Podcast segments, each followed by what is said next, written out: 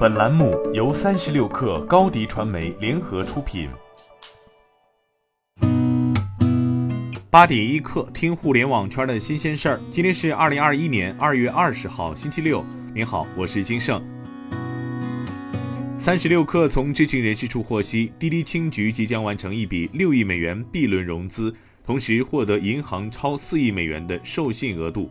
知情人士称，不出意外的话，电单车将会是滴滴接下来发力的重点，而电单车也与滴滴为解决零到三公里出行需求的共享单车形成互补。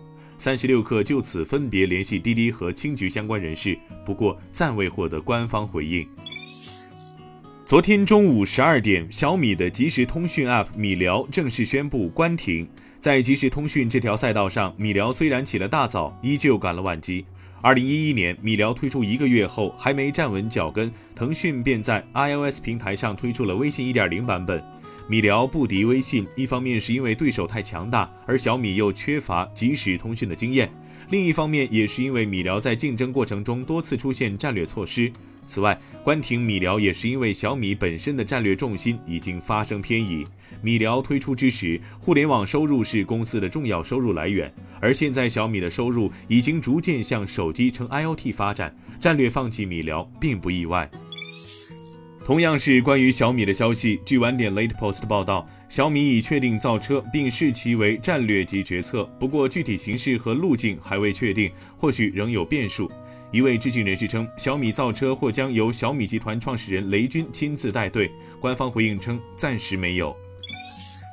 昨天有媒体报道称，元气森林获得红杉资本注资，融资金额三亿至五亿美元。该轮融资后，元气森林估值约为六十亿美元。对此，元气森林回应称，该新闻不属实。红杉资本暂未对该轮融资作出回应。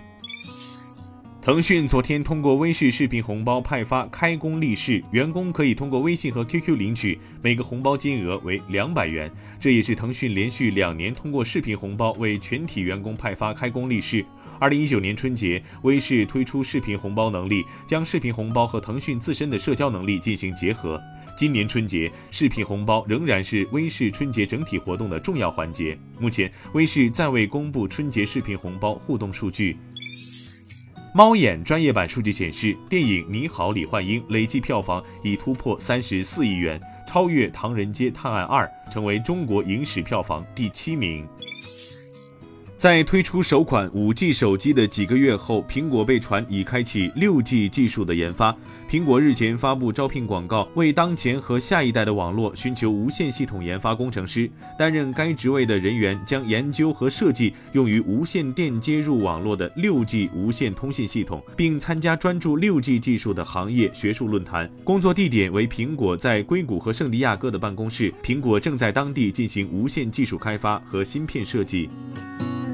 今天咱们就先聊到这儿。责任编辑：彦东，我是金盛。八点一刻，咱们下周见。